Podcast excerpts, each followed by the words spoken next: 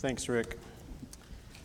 Well, I'm kind of nervous. I've, I've, uh, I've preached a lot of sermons through the years. I don't typically get nervous whenever we're in our meeting place, but I don't know some of you that well, and I don't know some of you at all.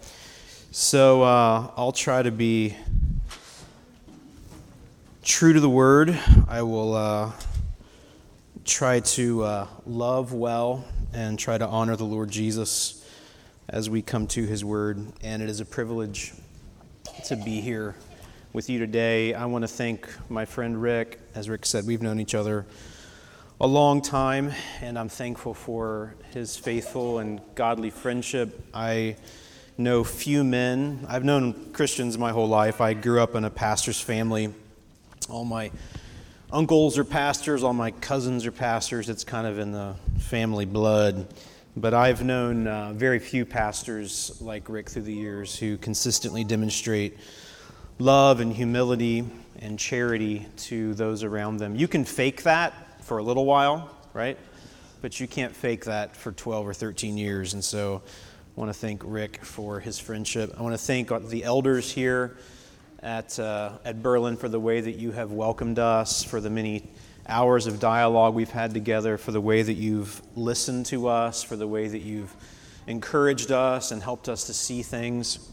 I want to thank the people here at this church, people who make up this congregation, for the way that you've welcomed us. We have felt cared for, we have felt loved, and we're grateful for that. Thank you especially to all of you who put on the most recent VBS, the Vacation Bible School and loved on our kids really well. We're really grateful for you. So I am uh, a little nervous to be here, but I'm excited, and I come with a grateful heart. Rick, the other day, when we were doing some planning for today's worship gathering, upon my request, he didn't make me do this, but upon my request, he gave me two copies of your church history. So those sit in that cabinet back in the lobby. How many of you from, from Berlin have, and I'm being careful not to say Berlin, all right?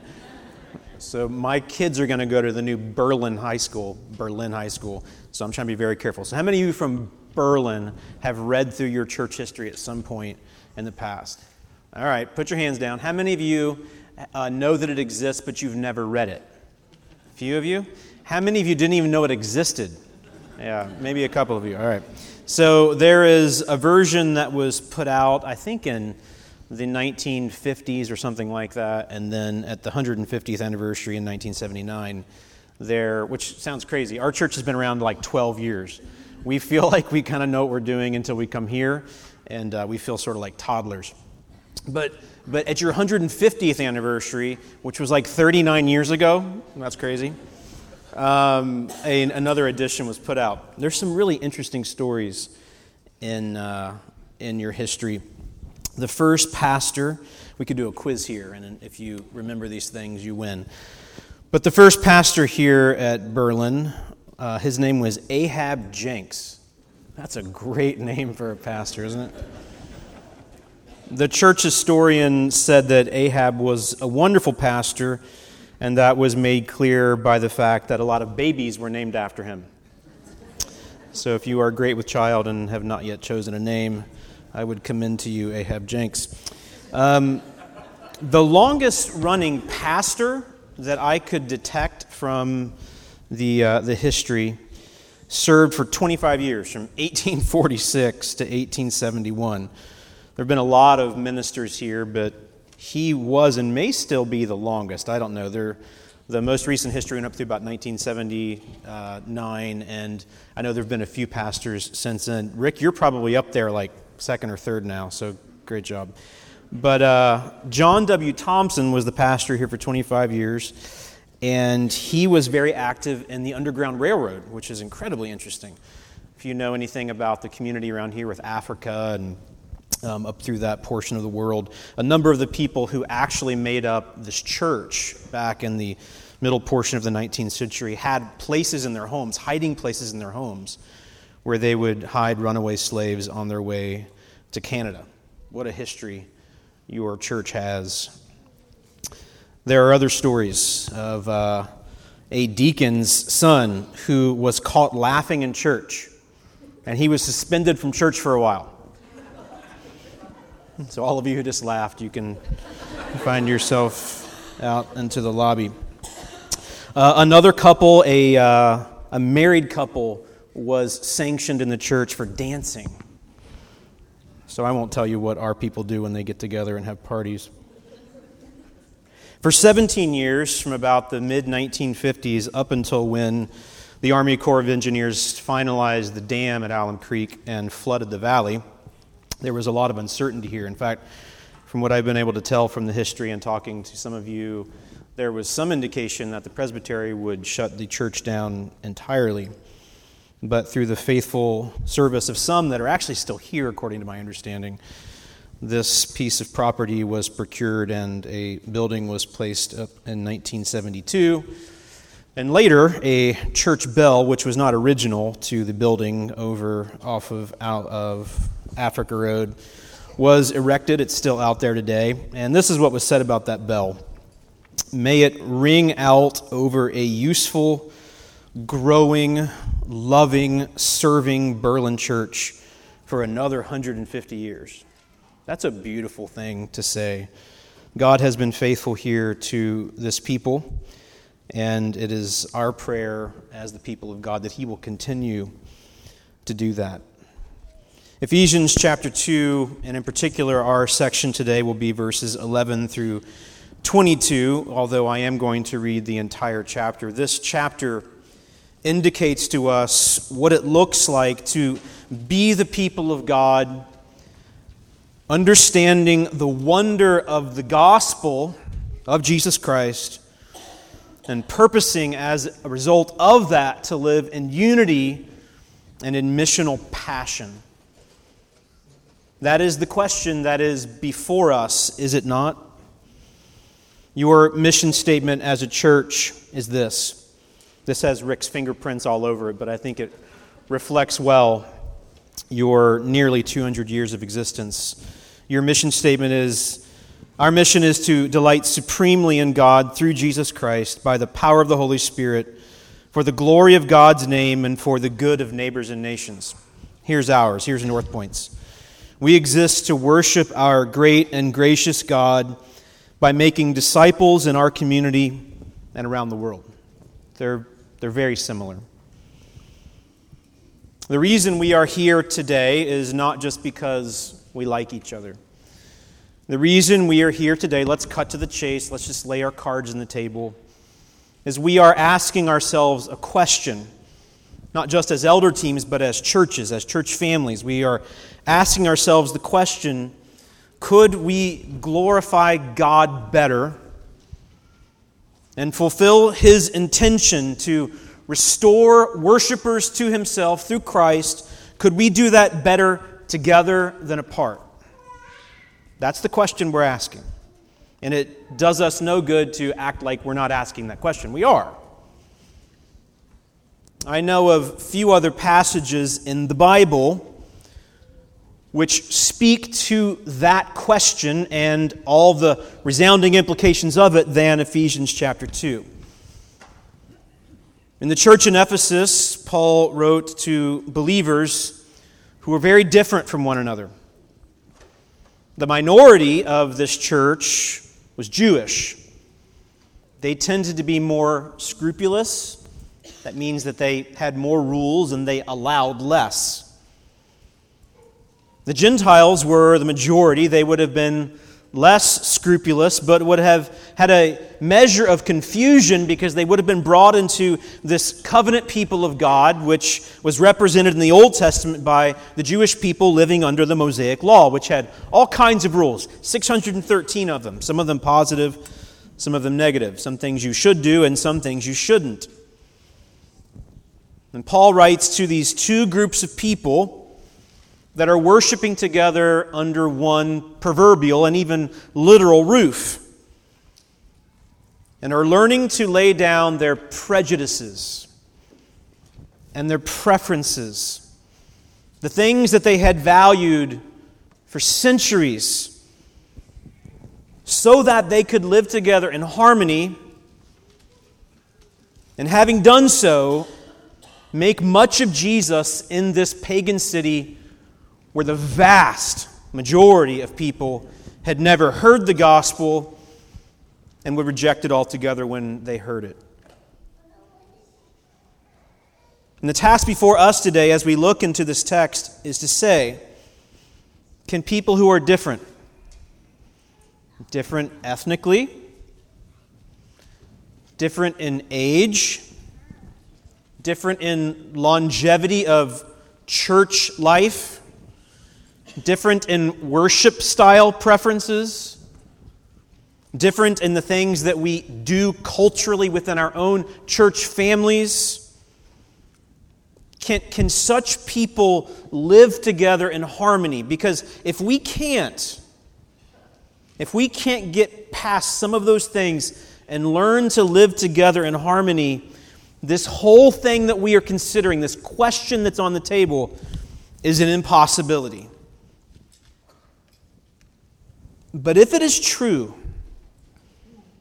that the God of eternity, perfectly holy, has loved us with an unbreakable love intended before the foundation of the world to restore lost rebels to himself and make them his own, not keeping them at arm's distance, but welcoming them in as sons and daughters. Think of that. We who were formal, formerly rebels, far away from God, alienated from Him by our sin. He, he welcomed us in to His banquet table as sons and daughters with full rights and privileges. If God did that, is it not therefore an implication that people like us could do the same? For the span the distance between God and us is infinitely greater than any distance between you and me or between you and the person sitting next to you that you've never seen before. Let's read God's word. We'll study it in detail and make some applications. This is the word of the Lord. And you were dead Ephesians 2 1, in the trespasses and sins in which you once walked, following the course of this world, following the prince of the power of the air, the spirit that is now at work in the sons of disobedience, among whom we all once lived in the passions of our flesh, carrying out the desires of the body and the mind, and were by nature children of wrath like the rest of mankind. But God, being rich in mercy, because of the great love with which He loved us, even when we were dead in our trespasses, made us alive together with Christ. By grace you have been saved, and raised us up with Him, and seated us with Him in the heavenly places in Christ Jesus. So that in the coming ages He might show the immeasurable riches of His grace and kindness toward us in Christ Jesus. For by grace you have been saved through faith, and this is not your own doing, it is the gift of God not a result of works, so that no one may boast. For we are his workmanship, created in Christ Jesus for good works, which God prepared beforehand that we should walk in them. Therefore, verse 11, remember that at one time you Gentiles in the flesh, called the uncircumcision by what is called the circumcision, which is made in the flesh by hands, remember that you were at that time separated from Christ, alienated from the commonwealth of Israel and strangers to the covenants of promise, having no hope and without God in the world. But now, in Christ Jesus, you who once were far off have been brought near by the blood of Christ. For he himself is our peace, who has made us both one and has broken down in his flesh the dividing wall of hostility, by abolishing the law of commandments and ordinances that he might create in himself one new man in place of the two, so making peace, and might reconcile us both to God in one body through the cross, thereby killing the hostility. And he came and preached peace to you who were far off, and peace to those who were near. For through him we both have access in one spirit to the Father. So then you are no longer strangers and aliens, but you are fellow citizens with the saints and members of the household of God, built on the foundation of the apostles and prophets, Christ Jesus himself being the cornerstone, in whom the whole structure being joined together grows into a holy temple in the Lord. In him you also are being built together into a dwelling place for God by the Spirit. May God bless to us the reading of his holy world. If you are taking notes today, and I think there are some blank pieces of paper in front of you in the pews, I know you North Pointers are used to having PowerPoint on the screen, so just get used to doing something a little different for today. From Ephesians chapter 2, verses 11 through 22, Paul is teaching us by inspiration of the Spirit that the church is to be a holy temple in the Lord. The church is a holy temple in the Lord. That's, that's true for the church universal, and it's true for, for Berlin, it's true for North Point. But again, because we're laying our cards on the table, the question we are asking is could we be that together? Could we collectively be a temple for the Lord's dwelling? If you are going to take notes, verses 11 through 12 teach us this simple but profound truth. It does us well to consider our former lost condition. Verses 11 through 12 teach us that it does us well to consider our former lost condition. Why is that? Why is it good for us to remember well our former lost condition? Because in Ephesus, like in many other cities where the gospel took root, there was the possibility of division. There was the possibility and the actuality, it actually came to pass, that people noticed the differences in other people, the differences from them, the things that they treasured and believed and valued. Not really first order things, not about how they were saved or justified, but their preferences, their, their heritage, ethnically, religiously. And it created the possibility and the actuality of division. So, what Paul does, knowing full well that this was a serious potential problem in Ephesus because it was in other places like Galatia, Colossae.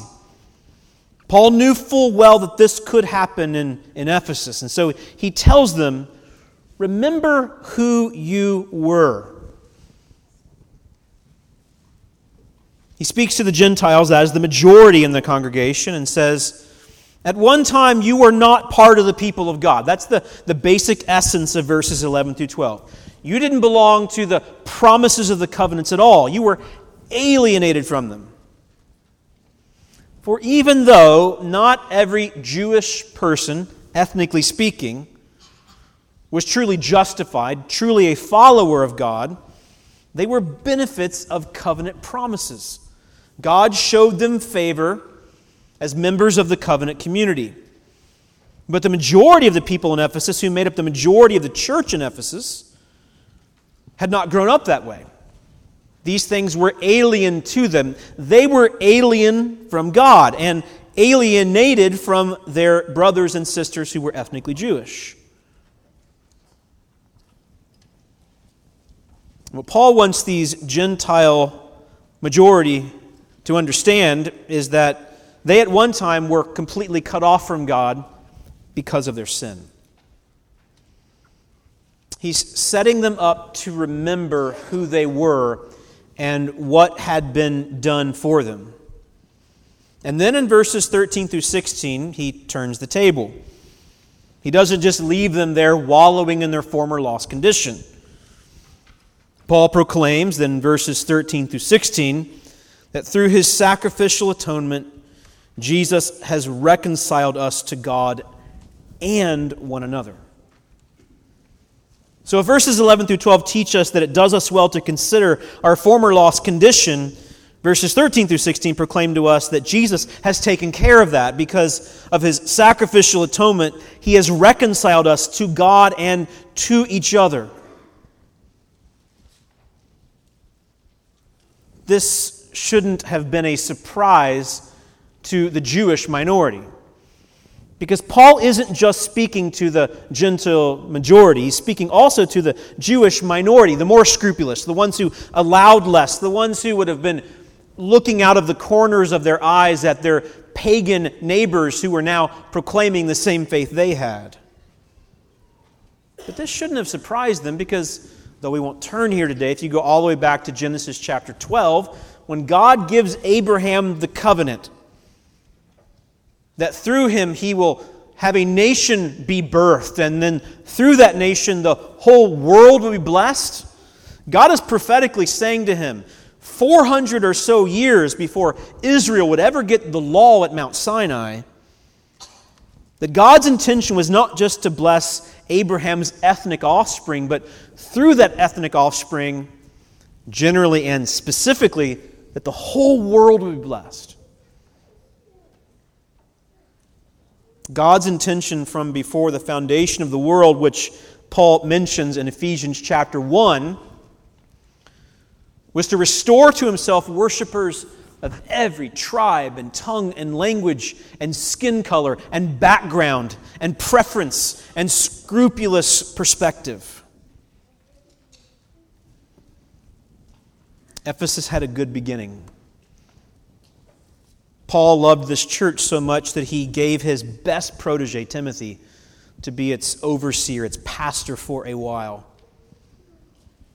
He knew what could happen there if these people were left unchecked, forgetting who they were and what had been done for them in Christ. So, though they had been alienated, verse 12, from the commonwealth of Israel, though they had been strangers to the covenants of promise and had no hope and were without God in the world, which reminds us of the first several verses we read of this chapter. What were all of us like before we were rescued by Jesus Christ? We were dead, verse 1. We followed the prince of the power of the air, verse 2.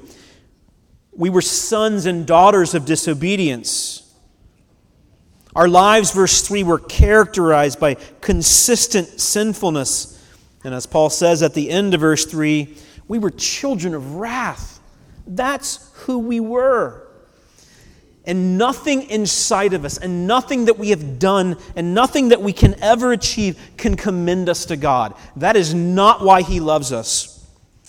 One of the most profound and mysterious verses in all of the scriptures is Ephesians chapter 2, verse 6. Paul says there that we have been raised up with him and have been seated with him, with Christ, in the heavenly places. Paul speaks in a verbal tense as though that's already done. As though right now, though we are physically present here in body, we are with Christ already, enjoying all the privileges of being part of the royal household. Think of the juxtaposition of what Paul is saying here in this chapter. Think of the, the great voyage that has happened for these believers and, and for us. We were sons and daughters of disobedience, we were children of wrath. And now, according to verse 6, God has made us acceptable to himself through his Son and seated us with him in the royal courts with his own eternal Son. That is one of the most profound things that we could ever read, and it should be mind boggling to us. That we who deserve the wrath of God because of our willful sinfulness, He has seen fit to make us His own and given us all the rights of being sons and daughters. He talked about this in chapter 1. In verse 5, Paul says that we were predestined for adoption what is it inside of us that would make us commendable to God? We don't complete Him, He didn't need us. He adopted us and made us His own and promised us, verse 11 of chapter 1, an inheritance and guarantees, verse 14, that inheritance by His Spirit. He did that because he is pure love. And in our section for today, verses 13 through 16, we who once were far off have been brought near by the blood of Jesus Christ. Jesus became a propitiation for us, as Paul says elsewhere, one who bore the wrath of God and covered our sins, making us acceptable to God. And when Jesus shed his blood, which we together partook of today symbolically when we partook of the cup and ate the bread, symbolizing the brokenness of Jesus' body, who was punished not for his own sinfulness, but for our wickedness. Jesus, verse 14, became our peace and has made us one, Paul says, Jews and Gentiles alike. And he broke down in his flesh the dividing wall of hostility by abolishing all the laws and commandments and ordinances, the things that kept the Jews and Gentiles separated, so that he could create one new man in place of the two, making peace. And, and so I say to you, people of Berlin, and, and to our people, people of North Point, if God can do this with people who had been enemies for millennia, people who had real differences, their rules, even their, their physical bodies representing those rules. Things that would have gotten them killed a few short decades before this. If God could bring under one roof such people who were so distinct, could He, if this merger is His will, could he do that here? Could he take a church that's almost 200 years old? Now, I know none of you were around back in 1829 when Ahab was pastoring around here. But that's your heritage. Could he take such a church, rich in heritage? And put it together with a relatively newer church. We embrace the same gospel.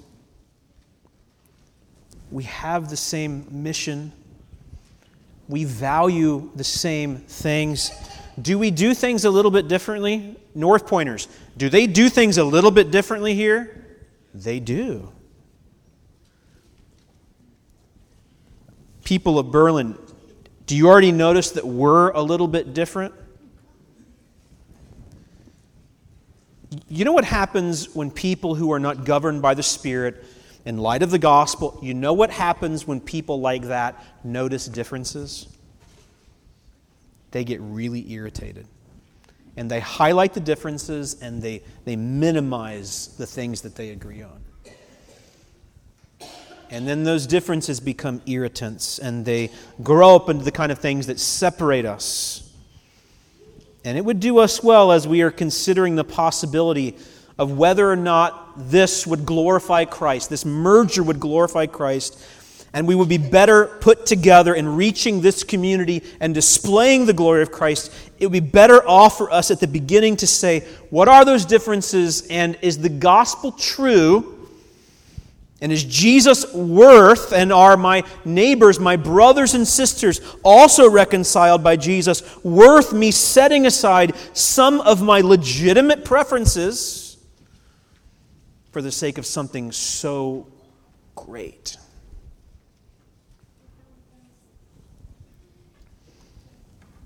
Verse 16 Jesus did all of this to kill hostility. And so I say to you, if the idea of this merger were to go forward, if, if we were to really pull this off, if this is really God's will, and I should say parenthetically that if it is God's will, none of us should get in the way of it. And if it's not, we should stop it. But if it is, there will be moments of hostility.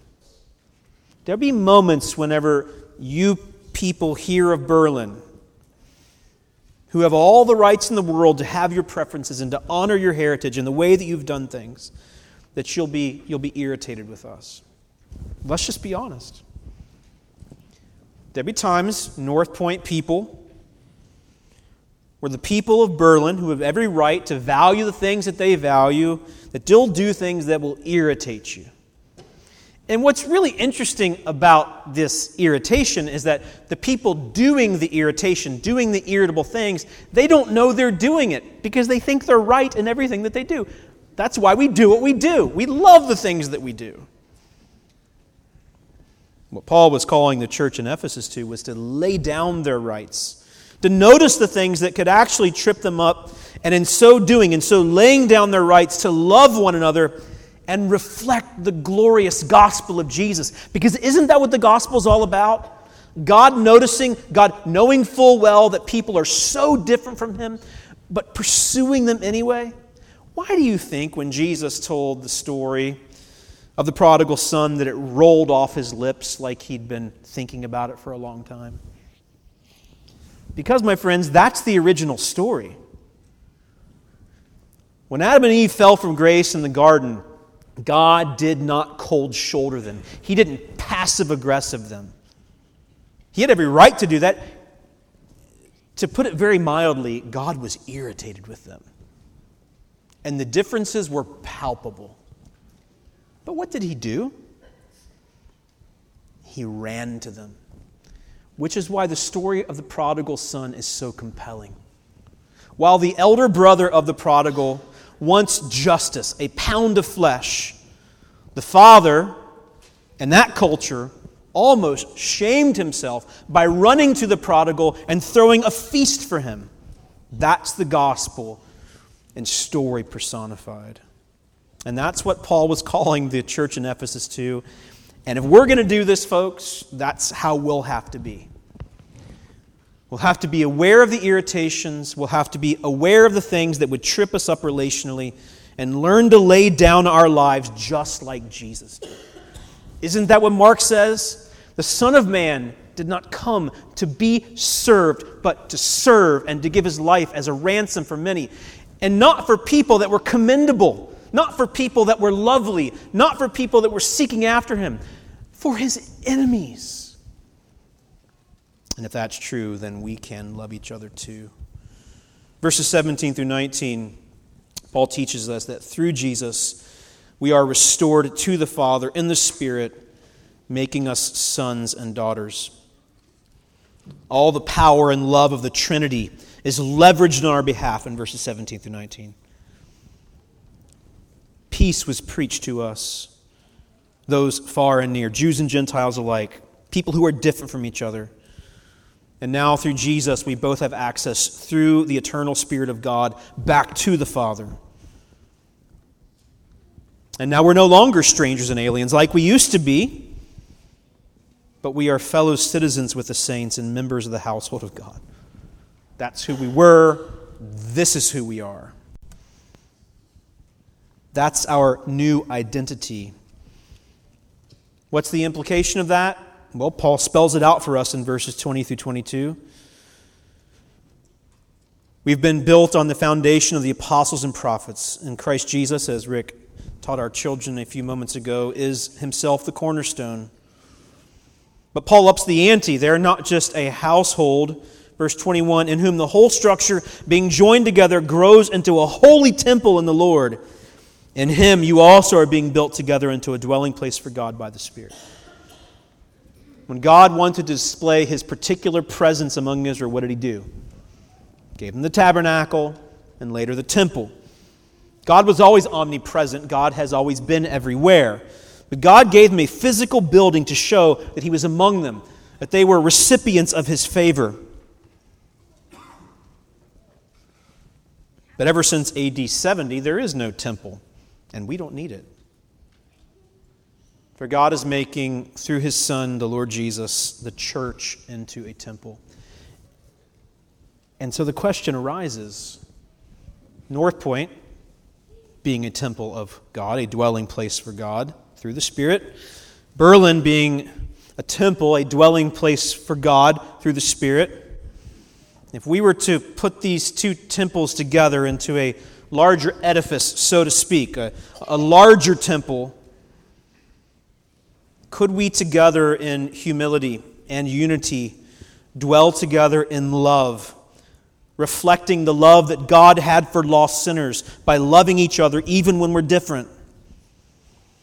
And in so doing, as Jesus says in John chapter 13, by the way that we love each other, we show what Christ is like to the world. As Jesus says after the Last Supper, which we just partook of together in unity, by this will all men know that you are my disciples by the way that you love each other. I commend to your attention for further study 1 Peter chapter 2 verses 4 through 12 where Peter picks up this theme that we are not just the temple of God collectively, we are individually stones in the temple, which means that it's not just the elders that make this decision for an entity, all of us have a role to play. And in so doing, we declare the glorious gospel of Christ to the world around us. One of my favorite pastors here in the United States said this last night to his congregation through Twitter. Jesus didn't die and rise again to get us going to church and adding some niceness to our already pretty good lives. He died and rose again to create a new kind of community that will astonish the world. If this works, it'll not only astonish us, people who are different from each other, but it'll astonish this community. And though God is sovereign over all things, my friends, there are people, thousands of them, surrounding this building today, surrounding this dwelling place for God. We, the people, who have no conception at all of their need for Jesus Christ. And so the question arises for us could we love each other in such a way and be on mission together that we could astonish this community by showing how different people can love each other and can value the gospel more highly than our preferences for the sake of the glory of Jesus and the good of the world? That's the question. Here are three ways to think about this text, three applications, if you will, and we'll close. First, we should respond with thankfulness and humility. We have been saved and secured by unmerited favor. There's nothing in you and nothing in me that commends us to God. So we should respond to this text with thankfulness and humility. There is no room for pride. There is no room for maneuvering whenever we recognize what God has done for us in Christ. Secondly, we should respond with sacrificial love for one another, being willing to set aside our preferences and rights as Christ did for us. I say to you again if this is going to work, if this is God's will for us, we will all have to do that over and over again. You've had to learn to do that in your marriages, most of you who are married, right?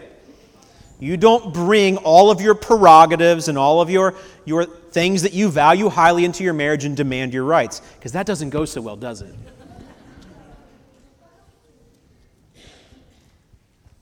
It's always interesting when a new couple gets married. I've done a number of weddings through the years, done their premarital counseling, and uh, they move into their marriage and they, they think they know that it's going to be kind of hard, but they'll, they'll figure it out, right? And then you see them after six months or 12 months, and they've got that look on their face like, oh, I had no idea, right? That's what this will be like if it is God's will, and we will have to learn to delight, not just be okay with but to delight in setting aside our rights for each other. And only the Spirit can do that in us because of the hope of the gospel. So we should respond with thankfulness and humility. We should respond with sacrificial love for each other. And lastly, we should respond with prayerful, engaged hearts, seeking the reconciliation of our neighbors. That's what this is about. Why did God bring together under one roof these believers who are different from each other? so that Ephesus would get the gospel and the cities around them would get the gospel. The only real question before us today in, in this merger discussion is could we better glorify Christ and reach this community together We will display that by the way that we love each other and by the way that we leverage all of the blessings and resources that exist in these two independent congregations. If we were to bring them together and leverage them together, this community could be reached, and, and that would show the astonishing love of God. I say, if you want to know my mind on this, I say it's worth it. May the Lord Jesus direct our hearts and our minds. May He show us what He wants. And no matter what, no matter where this leads in the coming weeks, may the Lord Jesus be glorified and may we learn to love each other the way that He loved us. Let's pray. Lord Jesus, help us now, we pray, by your Spirit to embrace these truths. Do it, we pray, for your glory. You are worthy to receive the reward of your suffering, so do it for your glory. And do it for our joy, and do it for the joy of those all around us who have not heard and need to hear and need to see. Help us, we pray. Amen.